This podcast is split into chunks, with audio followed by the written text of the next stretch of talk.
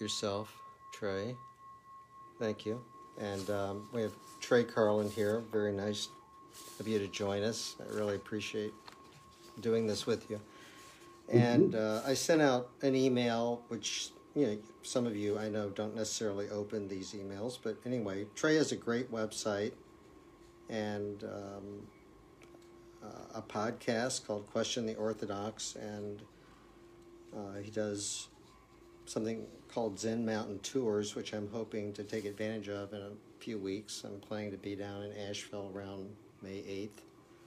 Um, so look forward to meeting you in person. And um, and today, uh, I I really um, want to talk about anything that's interesting and important to you, but also uh, really take a look at your second book, Finding Peace Everywhere. But maybe maybe it would be good if you would like to to just give us a little bit of your background, your history, whatever whatever brought you to this moment, as far as you can tell.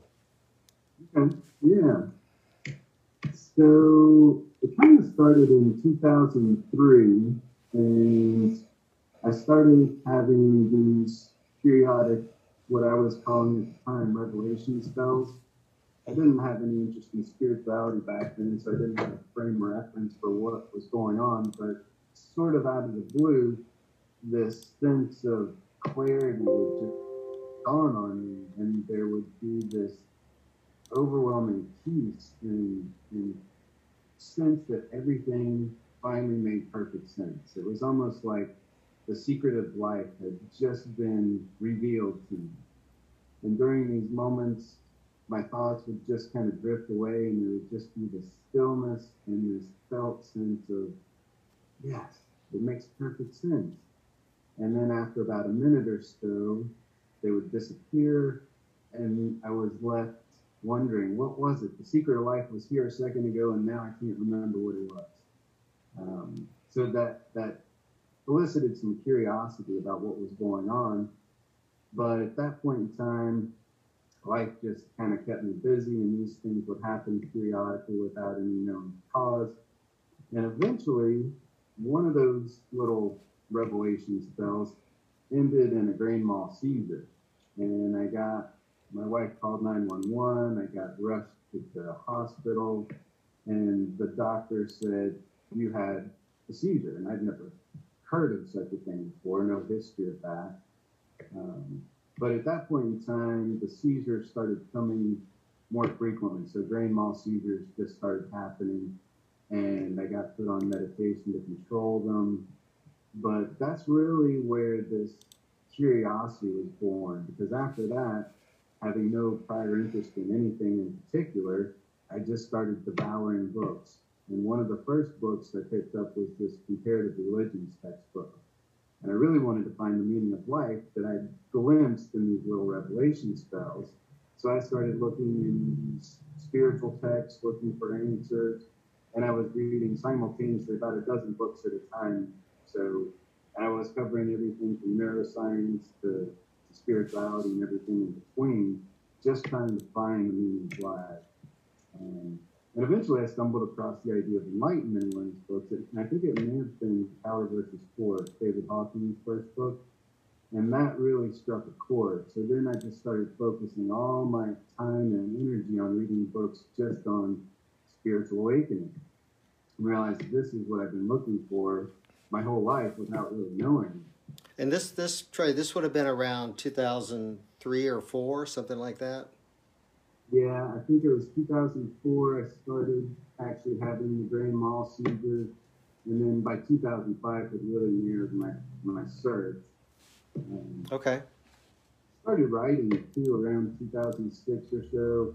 It was almost like reading these things that resonated deeply became there was something I just wanted to write, and that's how I was kind of processing these these insights that were coming through reading these different books. Um, and I, I, got really passionate about Eckhart Tolle's work at that point in time too. So he became a big influence as I started just deepening my understanding of what this whole awakening business was about. And I think it was 2007, I had my first big awakening experience that finally gave me this experiential glimpse of what all these books were about. And at that point in time, it was like I finally got the cosmic joke. You are what you see. And you're not going to find it because it's like looking for your glasses while you're them. And that experience lasted a good day. Just, just so much clarity and, and bliss and energy. And at that point in time, the, the writing seemed to start happening more. It was like, this has to be shared with a broader audience. So I created a blog and I started writing and blogging, uh, created this little email list, trying to get other people interested in it because I felt like this is something the world needs to know about. and eventually that led to me creating this, it started as an Eckhart Tolle meetup group and started back in 2007 weekly meetings, started bringing people in, getting them interested, we'd meditate, listen to some Eckhart stuff, and then just discuss. Um, and that eventually led to me forming this Asheville Sangha online community to help connect all these people in the area who are interested in spiritual awakening. So it kind of kind of snowballed from there, I guess. And the writing continued and my first book I published at the end of 2011, I think it was. It was a collection of writing that happened over that span of time. And it was almost like a trail of breadcrumbs I was leaving for myself. It was like the book was being written for my benefit, not really by me. These writings would just come, happen, and it was like trying to find my way back to this this presence, whatever you want to call it. And um, then I guess in uh, 2011, the first book, The Seeker's Guide to Inner Peace, was a collection of notes to self, all these blog posts that were just, um, in effect, showing how these teachings were impacting my daily life. And um, a lot of people resonated with what was being written, so that was the encouragement I needed to just keep writing. And then the writing kind of slacked up a bit. And the second book took a long time to complete because it was writing wasn't happening near as often at that point. But as the, uh, I don't know, as the recognition and the deepening started to really flare up, self inquiry came alive in me a couple of years ago, and that really seemed to start leading to deeper insights, more peace, um, and even in the midst of all these chaotic life situations, there remained this background of peace, this this recognition that all this is happening for me. And Byron Katie's work is really influential as well. All her all her work really struck a chord as well. And so I was I think one of the chapters in the first book was just a collection of quotes from Byron Katie because I felt like her words really needed to reach a broader audience as well. Um, but as self-inquiry started really taking root a couple of years ago, it became more and more clear this was an easy way, so to speak, to just connect with this awareness that's always here, always present, never moves. And so that's where a lot of inquiry questions came up, just like spontaneously arising and deepening this recognition. Um, yeah. And eventually, I said book two was ready to go back last toward last year. And I thank you very much for your help and and looking it over and giving me your feedback on it. Sure. Feel, uh, it was uh, it was a long time coming, but feel feel really good about it. I think it's a great book. I'm I was delighted to be able to read it and write the uh, forward, and um, and I've learned a lot from participating in your online group every Tuesday night at six thirty to eight thirty, and also reading your book.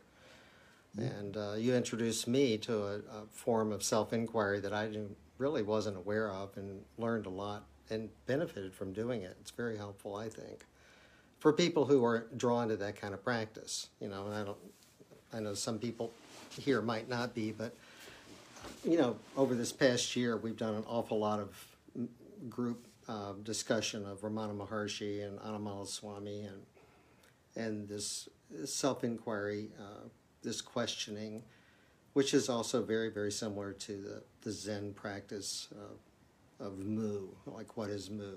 Who is Mu? Where is Mu? Where is Mu when you're sleeping? All of the, these kinds of questions. So, That's a great summary. So just just to recap very briefly, it sounds like around 2003 or 4 you started having what were mild epileptic seizures which gave you an altered experience of reality and piqued your curiosity about awakening. Is that is that right? And then Yeah. and then a grand mal seizure in 2004. Is that right? Uh, the grand mal happened in 2003. at the very 2003. Okay. And the um, once they started, once I started seeing neurologists and describing these revelation spells, they said those are partial complex seizures. Mhm. And the test results, they really had no idea what the cause was. The only thing they could tell is that the seizure activity was happening in the left temporal lobe. Okay. So that led me to researching a lot about that. And a lot of researchers were saying the left temporal lobe was connected to spiritual experiences. hmm Um, and so that just really piqued my curiosity even more. Yeah, I, I, I mentioned to Trey early on that uh, I'm aware that Dostoevsky, you know, uh, had seizures and, and mystical experiences, and so it's interesting how these this path gets triggered in different people. And the book that you seem to resonate with right off the bat, David Hawkins, was that Power versus Force? Do you remember? Yeah, in fact, I read that book, and then just so happened there was a David Hawkins meetup group in the area, and um, so I started going to that and some Mhm. good friends. And I think I read all nine of his books at that point in time. He had quite a few. Yeah, me too. Yeah. I, I think I don't know if I mentioned this to you, but I, I had this last sh- major shift from reading Power versus Force. It seemed to trigger it in 2002, and and then I read everything he wrote, um, and you know, I found him to. I mean, he was just pivotal for me also, and I've run into several other people, uh, leaving the two of us out, who seem to have awakenings triggered by reading that book. So. Yeah, very interesting guy, very pivotal figure for me also. But so, two thousand, what was two thousand seven? What was what was that? Was when your first book came out. 2007 was when the first big awakening happened. That was the first big awakening. Okay, and how can you get, describe that a little bit for us? Yeah, I was in the passenger seat of our car because at that point in time I wasn't able to drive. You have to go six months without a seizure before you can drive. So actually spent three and a half years in the passenger seat of the car, which was wonderful for me because I drove everywhere at that point. It's humbling. It's humbling for a man, isn't it? I mean, most of us are raised to think we have to be in the driver's seat, right? At least I was. Maybe it's just Southern men. I don't know, but anyway, it's humbling.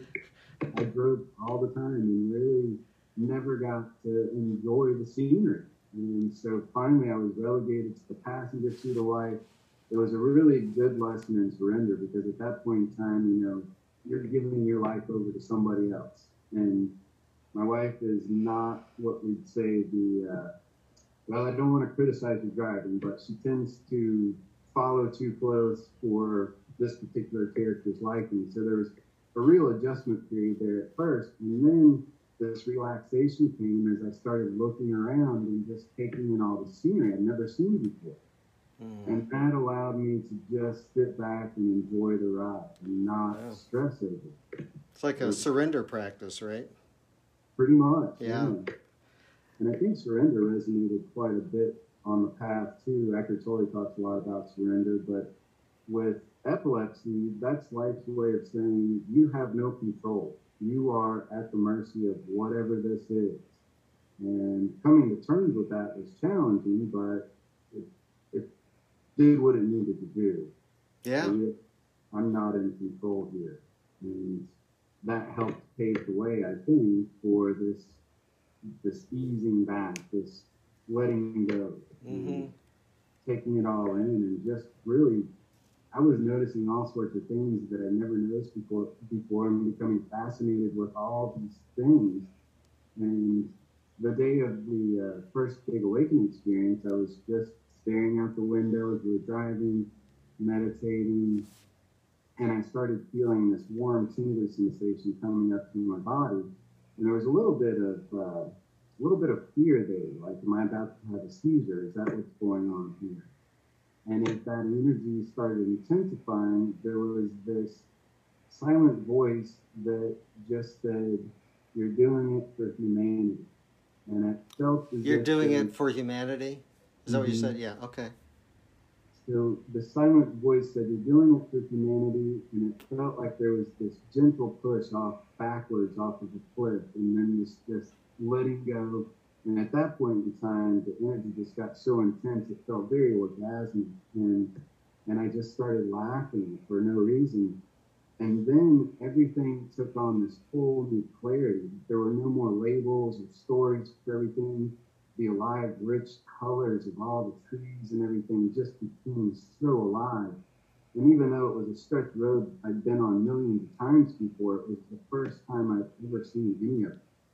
And I just was sitting in the passenger seat and this, this, all these little downloads came about all other people being projections and they, you know, so many downloads just came and there was this, this sense that this background of awareness that's always been here can just be, we'll say, accessed sort of at will. At that point in time, it felt almost like I could step back into this, and then if I was called to action, if somebody asked me a question, it was almost like coming back and effortless words just came without any sense of stress or am I saying the right thing? It was just this natural flow. hmm And I realized too, all these the judgments of things were really what created, um, we'll say, negative relationships. Because at that on the drive, I felt I smelled this really potent good skunk smell, and it it was instantly recognized that there's nothing wrong with that skunk smell. It's a story we've been told that smells bad. When without that story, it's kind of an interesting aroma. Sort of floral in a way. Um, so all these recognitions came, and I was getting great pleasure that day. of Everything I did, from folding laundry to eating, it was just like the first time everything was being done and appreciated for for what it all is. Just this, and seeing it without a story too, without a story of oh I got to do the laundry. It, was just this natural unfolding. And it lasted yeah. for the day. The next day, I was getting ready for a business trip, and, and the mind came in and started doing its thing. So then there was this sense of I had it and I lost it that went on for a bit. But at that point in time, I'd read enough books to know that trying to recreate that was just more seeking. It wasn't even Yeah. help. It's a gift. It's always, I think it's grace, and you don't create it, and you know, you you can't make it happen. You can, you know, just it just is. It just happens of its own. But it sounds like an awful lot of powerlessness for a few years that was really probably helpful and pivotal.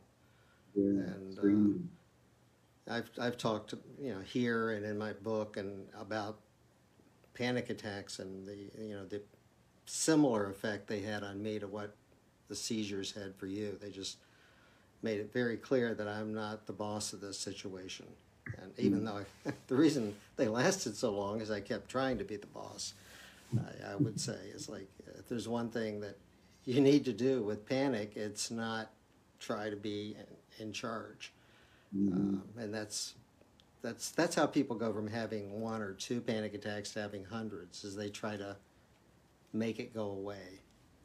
And I would imagine that was um, similar for you with your seizures, trying not to have one do you know, sort of magical thinking, as if you could do that, you know. But Mhm. then you just it sounds like you just learned to surrender. And that last moment of being sort of pushed off the cliff by the presence of God or whatever you want to call it, that you didn't seem like you had a lot of terror at that moment. So you were you were ready for it. Yeah, that that can be a terrorizing moment, but you did it for humanity. So that's that's awesome. Yeah. Here you go, off the cliff. hmm Super cool. That's 2007. And then, yeah. Do you? Is there anything you want to add about in between then and now? Uh, I know you did started the self inquiry seriously a couple years ago. Anything else that went on that you think has been helpful in terms of deepening and integrating all of this? Well, it seems like there's more deepening to, to do. At this point in time, there still feels like this identity of Trey. It seems to have its own habitual attention seems to go there. And so it's easy to get lost in that, that sense of being a doer. Despite having all these glimpses and uh, deepening recognition, I'd say there's, there's more to go. And even since I published the second book, I think it was released in January, even since then, there's been more deepening. So there's, uh, who knows, maybe it never ends, but the, the inquiry definitely helped pave the path, or so it seems. But it also seems like there's this just waiting for grace to happen. Yeah. There's not an easy individual can do to bring this about, or we, we do it. Yeah, that's my sense of it too. It's like, um, to me, it's an endless path. I know not everybody sees it that way, but that's how it seems to me. And I don't have any problem with that. That's fine. Um, there can be an endless deepening and integration and embodiment and learning to live in the world fully present for what is and accepting what is. And as Byron Katie says, loving what is. And to me, that I, I, I don't know. All I can, I'm like you, all I can say is what I know at this point in time. But for me, it's a continuous evolving with new realizations showing up, new understanding, new glimpses, and and a continual awareness of the remaining self identity uh, showing up. So. Uh, every I guess everyone has their own unique experience, but mine is very similar, I would say, to what you're describing, and and the continuing nature of it. You know the great.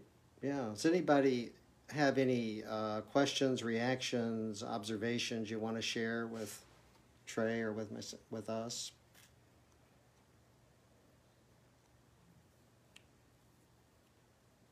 I'd be interested to hear, uh, Trey, if you've done any um, looking into um, how, how, your seizures um, relate or compare to, to, to, other people in history like Tolstoy, who, who um, and, and how that connects with with your awakening.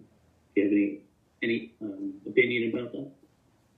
Yeah, one of the first things that happened after I was diagnosed with epilepsy a friend of mine said something about he knew a number of shamans that also had epilepsy, and there was something linked there. So then I started reading a lot about shamanism, and that kind of uh, I was deeply interested in that for a while because it mm. is sort of a mystical experience. I mean, yeah. some might say glimpses into whatever this higher.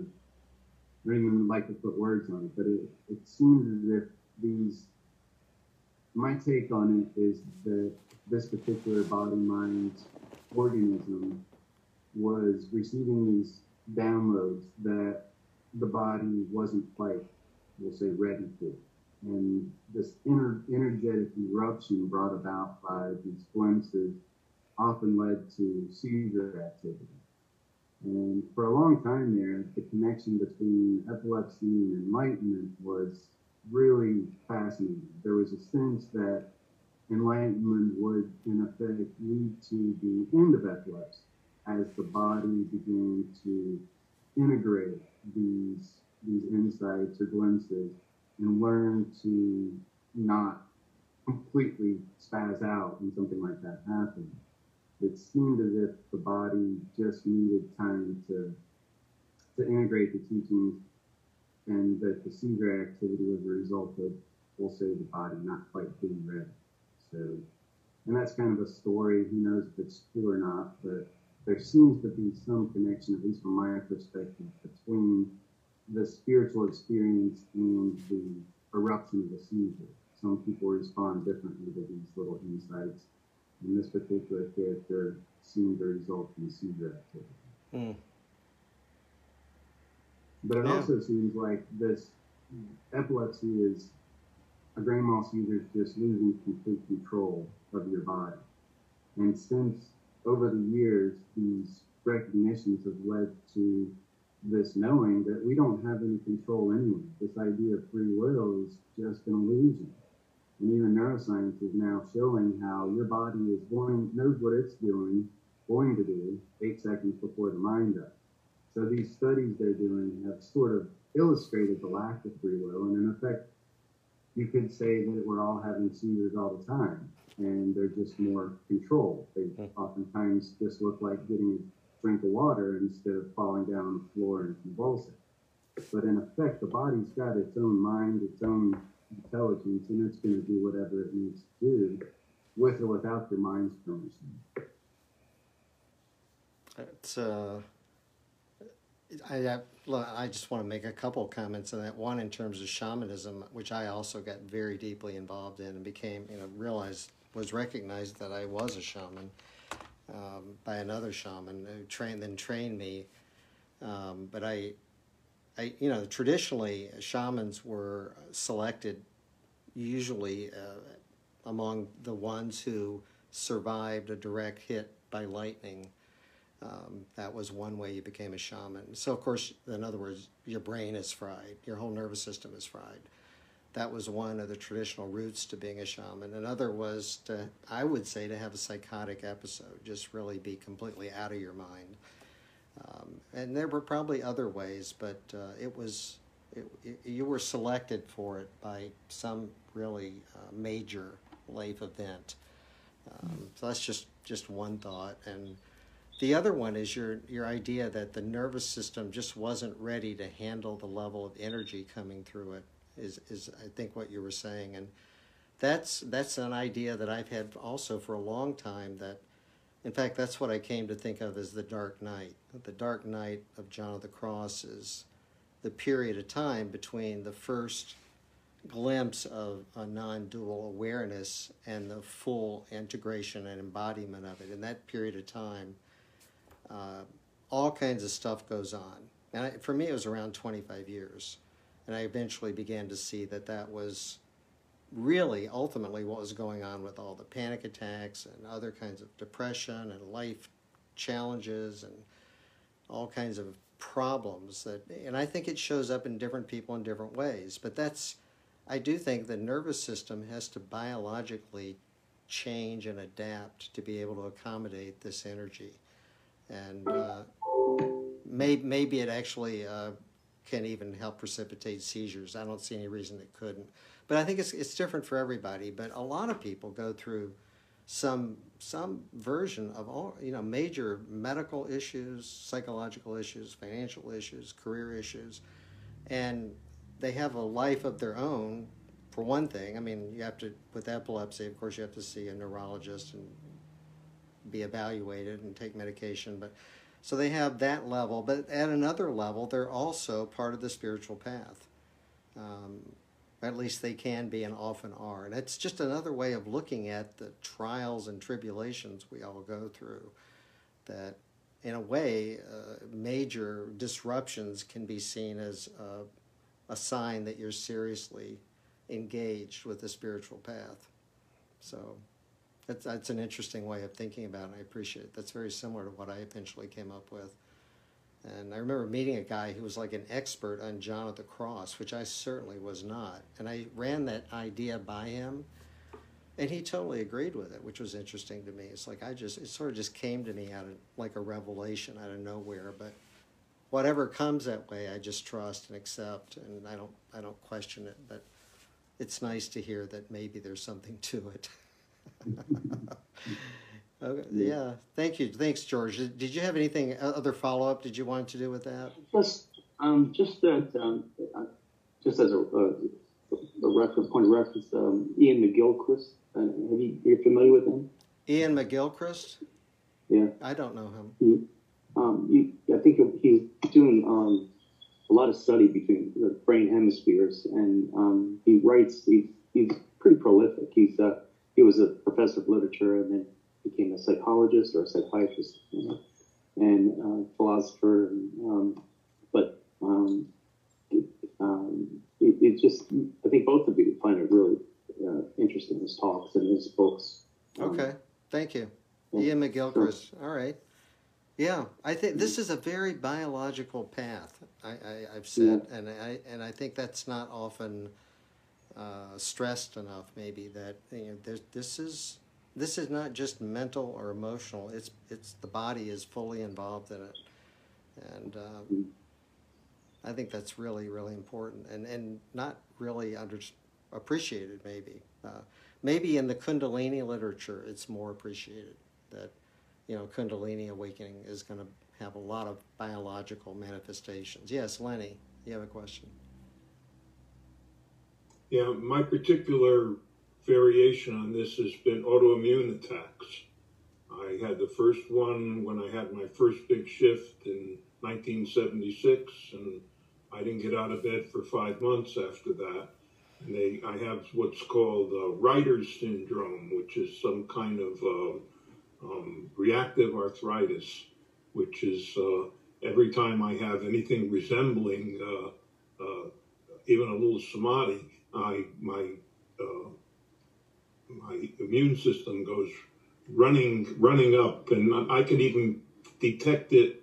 The last one I detected within minutes of uh, of it, and I called the doctor right away and got uh, prednisone started. And uh, hmm. the doc- I found the doctor was very responsive to um, to what's going on with me. Hmm. And, uh, so the sh- so a real shift in consciousness triggers the Reiter's attacks. Is that right?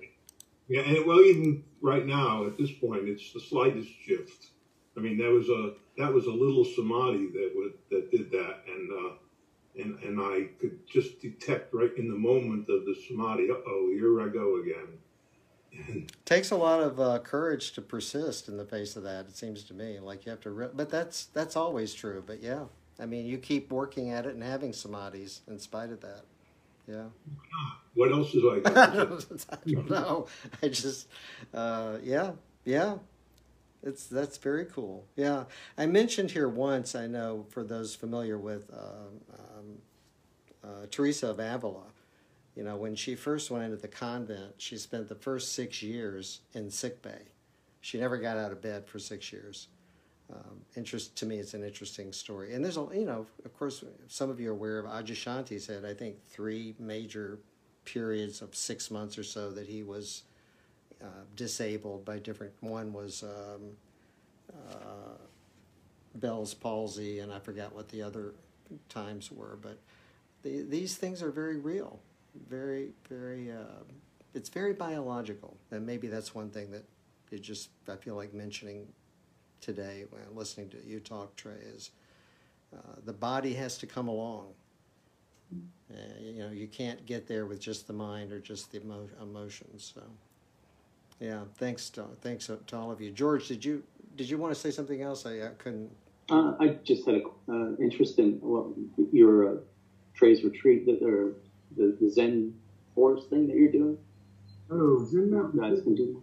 Yeah, Zen Mountain Tours. I started doing these meditation hikes two years ago, and then I decided I would actually turn it into a business and, and try to bring tourists who visit the area. I live in Asheville, so it's a really big tourist destination. So I created Zen Mountain Tours where I take people out on these nature hikes and give them some meditation pointers. And really, you could almost call them gratitude walks because there's just this deepening love and reverence for life as we go through the woods together and I shared some of my little insights along the way. And so I got these scores listed with Airbnb, and I've been getting lots of great feedback from these people. And it's kind of cool to just meet a random stranger who's got a mild interest in meditation, take them on a walk to the top of a mountain, and then just be in total gratitude for the entire experience. And it's not like anything I do, it's just sometimes we need little reminders that it's a gift to be alive, much less have nature to enjoy. And pointing out that we're not separate from nature is also helpful. It's almost like reminding people what they already know deep down and just bringing that to the surface so that they can appreciate it all without the burden of the story about what's going on. So it's been it's been a fun thing. I've done a few uh, Reiki hikes. I became a Reiki practitioner a while back partly because I had this Kundalini awakening a few years ago too, and it was it was kind of strange because I went to this Kundalini yoga class sort of interested, curious, and then a couple days later, all of a sudden, this energy started coursing up and down my spine, kind of my head, very potent. And for a few months there, um, it was pretty consistent. And then it gradually faded and became something that I could seemingly just tap into it with. But at that point in time, this energy just, it seemed like it needed an outlet. And I figured if it could be used for healing purposes, we'll give it a try. So I got trained in it. And so this, this energetic experience we all have, it became more available. Um, so using that on hikes sometimes is fun to do. But people seem to get a lot of peace out of that. And hmm. it's more like I'm just I'm just a vehicle for support and whatever I can do to help anybody along the way.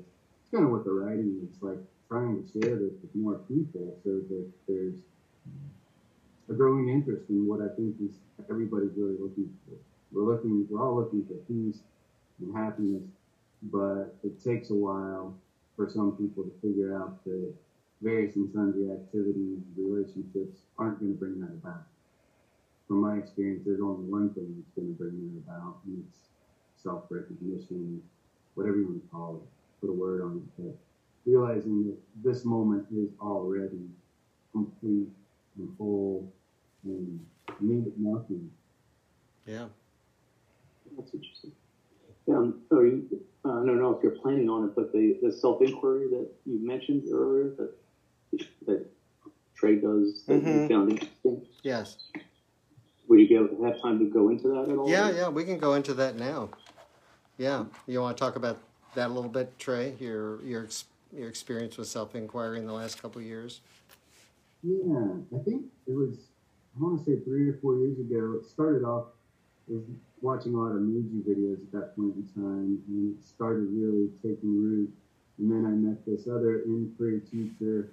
It's been one of those things where when the student's ready, the teacher appears. So it went from one teacher to another teacher to another teacher. Um, and so for a couple of years there, it was uh, Mooji, then this uh, teacher moved to town, Nick Donzitano, and I sat with him for a while. Who was who was that name? What was that name after Mooji? Nick Donzitano. Okay, I Um, know. he was he moved to the Asheville area a couple of years ago, um, but his uh, his approach helped, even though he had some we'll say rules and requirements that didn't quite resonate. Um, and then he disappeared, and Dan Kelso came on the scene with what at that point I was considering self inquiry 2.0.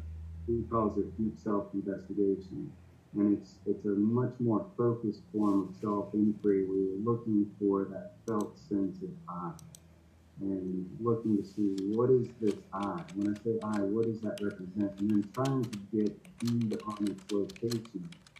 And oftentimes it feels like when you say I, you feel sort of located in your chest area. Sometimes you feel like you're located behind the eyes.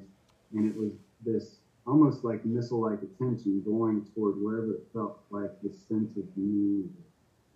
And then once you get a, a handle where you're sort of, okay, it's behind my eyes, this is me, there would be the question, okay, so what's aware of that? And almost like it's stepping back further to recognize that this thing I'm calling me feels located behind the eyes is actually being seen from another perspective, which has no location. And in effect, getting beyond the sense of me being a localized me who's here in a world out there. So these questions were really, they started coming alive in me, and I started, questions started coming that weren't prescribed necessarily. So the, the DSI created this um, using direct experience to get a hold of the sense of me and recognizing it for the illusion that it is. Recognizing that the sense of me is just arising in a field of awareness. And recognizing it's like disidentifying from the sense of me and recognizing the sense of me is just another arising in a sea of open awareness. Thank you. Um, let me just read a few from your book. The book has a lot of information about this kind of deep self investigation. I put that in the chat, and Dan, by Dan, which Dan Kelso developed. Um, this is uh, from chapter Right for Awakening. Uh, these are questions. These are maybe the kind of things that you came up with on your own. Uh, what if free will is just an illusion, and my whole life has been guided by a loving intelligence that knows what is best? Of course, each of these are worth sitting with for an extent period of time. I'm just going to read a few to give you an idea of, of this. What if I'm not actually doing things and that I'm being done by a power that has my best interest at heart? What if all my attempts to make things happen or work things out are in vain because the end result will be the same regardless?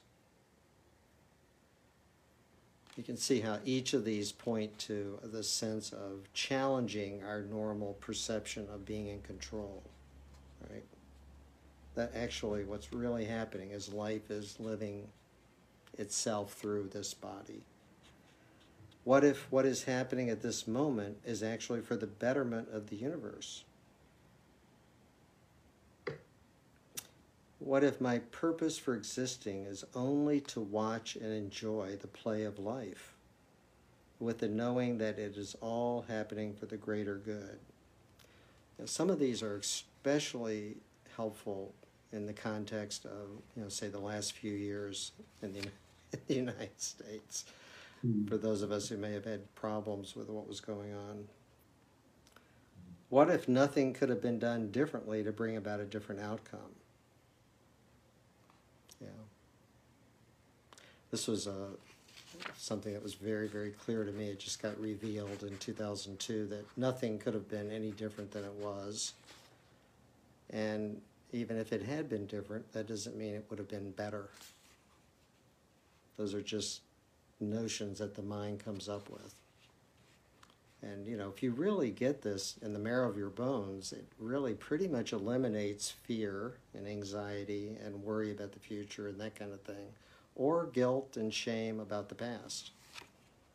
Nothing else could have been any different than it was. And if it had been different, it wouldn't have been better. What if I cannot do it wrong or make any mistakes, no matter how hard I try? Yeah, I don't, I don't know how this affects you hearing it, but to me it's it's freeing, it's liberating. It's very, very, very, and it's true. What if nothing could have been done differently to bring about a different outcome, right? And what if it, and if there had been a different outcome, what makes me think it would have been better, you know? What if everything that needs to be done will be done, regardless of planning or effort? See, the notion that we could do anything other than what we've actually done is just a, the mind's being active and busy and essentially tormenting us. What if life is always giving me what I need in order to realize the innate perfection of all that is? There's quite a few of these stems or challenges or questions, and they're all really beautiful and powerful. I, I love it. Um, and here's some. I'll just read a few more because you know there's a. I, to me, this is one of the real strengths of the book, um, and I feel like I've learned a lot from it. Inquiring into the senses. After reading each of these questions, repeat them a few times and direct attention to where they are pointing. What is looking through these eyes?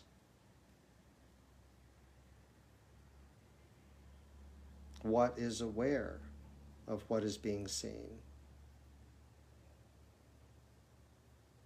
What is aware that seeing is happening?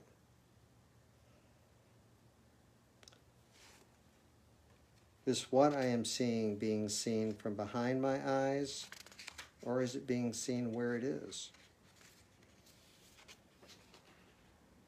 Where does seeing take place? you know, some of these uh, remind me very much of the Rumi um, video that we watched uh, this week, and uh, by this uh, Australian Buddhist nun. That uh, it's just so beautiful. I, I I went back and listened to it again yesterday, and I actually wrote out every single quote from Rumi because it's exactly this kind of stuff, and it's really beautiful, you know. And I'll put a link to that and into um, this talk when I send a link out for the talk. Um, what is here prior to and in between thoughts? From where do these thoughts arise? Another way of asking this is whose thoughts are they? Or who's who's having these thoughts? Or who hears with these ears?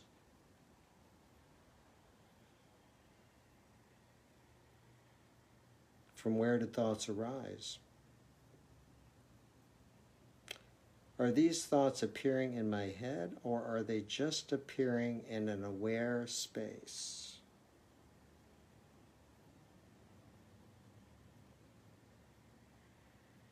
Am I this aware space or am I the thoughts? It's a trick question. There's only one right answer to that. uh, inquiring into awareness. What does it feel like to be aware? What does the experience of just being aware feel like?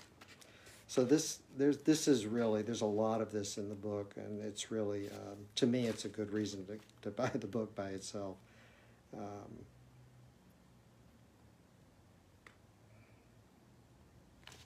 yeah, so does that give you some sense? I think you, you asked about that, George. I just wanted to give you some direct sense of what um, this method of self inquiry looks like. Uh, yeah, yeah, it's just uh, something that you know I've been trying to work with, and it's been um, tough going because it's not it's something that used to resonate with me very much. But yeah, um, how does it sound? It. How does it sound presented this way? Um, yeah, those are seem to be all the, you know the standard questions of trying to um, you know that neti neti approach. Mm-hmm. You know, just, right. And then you know, when you when you've exhausted all possibilities, mm-hmm. Wherever you are, that you, know, you rest in, in, that awareness. Yes. Yeah. Beautiful. Yeah. Good. Yeah. Um, Trey, do you want to add? You you you've really done this intensely for several years. Do you want to talk a bit more about anything with the self inquiry stuff, or amplify any of that? I think some of the questions, the what if questions, I think they're almost like a form of surrender self inquiry. So you're not going after the sense of awareness. You're in effect trying on these different beliefs that counteract beliefs about being the uh, victim of life instead of the the benefit the beneficiary of life. Um, so the what if questions I think are, are helpful when the mind needs a way to see a different perspective that's actually a little bit more in line with what's really going on, what appears to be going on. Yeah. So yeah. what if there's a gentle way of trying on a, a new perspective? Okay. And, and, so yeah, it's a little it's different. That's something that just kind of arose. These questions were just you know, ways to sort of try on allowing life to work through you, since as Katie says, it does anyway. So you can either argue with it and struggle with it resist it, or just allow it to do what it needs to do whatever form that might take. Okay. Good. And then the other questions about inquiring into the senses, inquiring, inquiring into awareness, is more like getting comfortable with the uh, the idea that you're not a you. There's not a you there. What you call me is an appearance in something we call awareness, but you can call whatever you want to call. And getting more familiar with what it's like to see the body as a body instead of my body. Yeah. Yeah. And experience is experience and not my experience. Yeah. Mm-hmm. Yeah, good. Thank you. Anything uh, we're we're it's probably we have we can stay a few more minutes or we can we're pretty close to uh, ending. But is there anybody else want to mention anything? Ask any questions? You make any comments? Okay. So your awakening support group is Tuesday night, six thirty to eight thirty, and they can find the links to that on your website. Is that right? And Yeah. TreyCarlin.com, it's got links to the books, the group meetings, the tours, the podcast, pretty much everything. good. I'm looking forward to doing one of these mountain tours with you in a few weeks. It's gonna, Yeah, that'll be fun. to it. That'll be great. Yeah. Yeah. Anybody else? Uh, anything you want to mention before we stop? I appreciate you being here very much, Trey. It's been a pleasure knowing you. Yeah, Lenny, you have a question or a comment? Yeah, there was one that you read uh, a couple of days ago that I really liked. That rang a bell for me. I, I'm not remembering exactly, but if, if the body and the mind are just doing whatever they're doing, what do I have to do with it? If the body and mind are just doing what they're doing, what do I have to do with it? Yeah. Yeah, that one a lot. Yeah.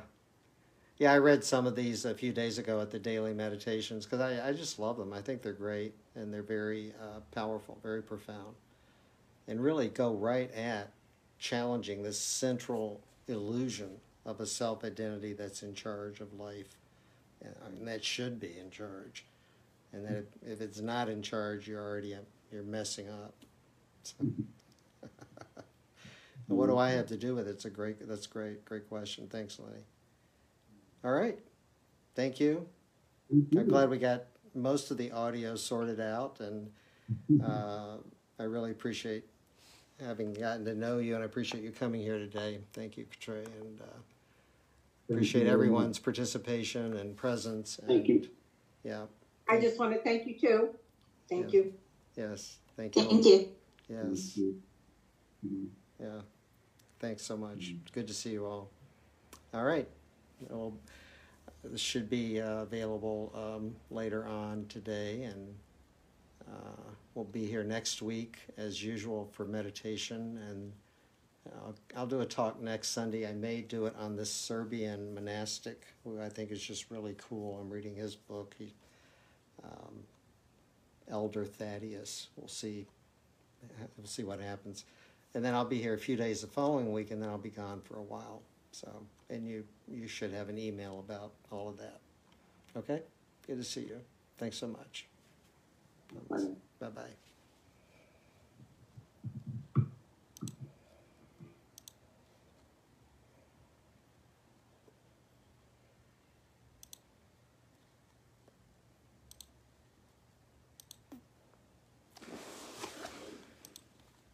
And thanks for joining online. I really appreciate your presence and your participation, your energetic presence, and uh, hope you'll be back soon. I'll be here tomorrow at 10 or 2, 2 o'clock for meditation, and Tuesday at 11. Okay, take care. Bye bye.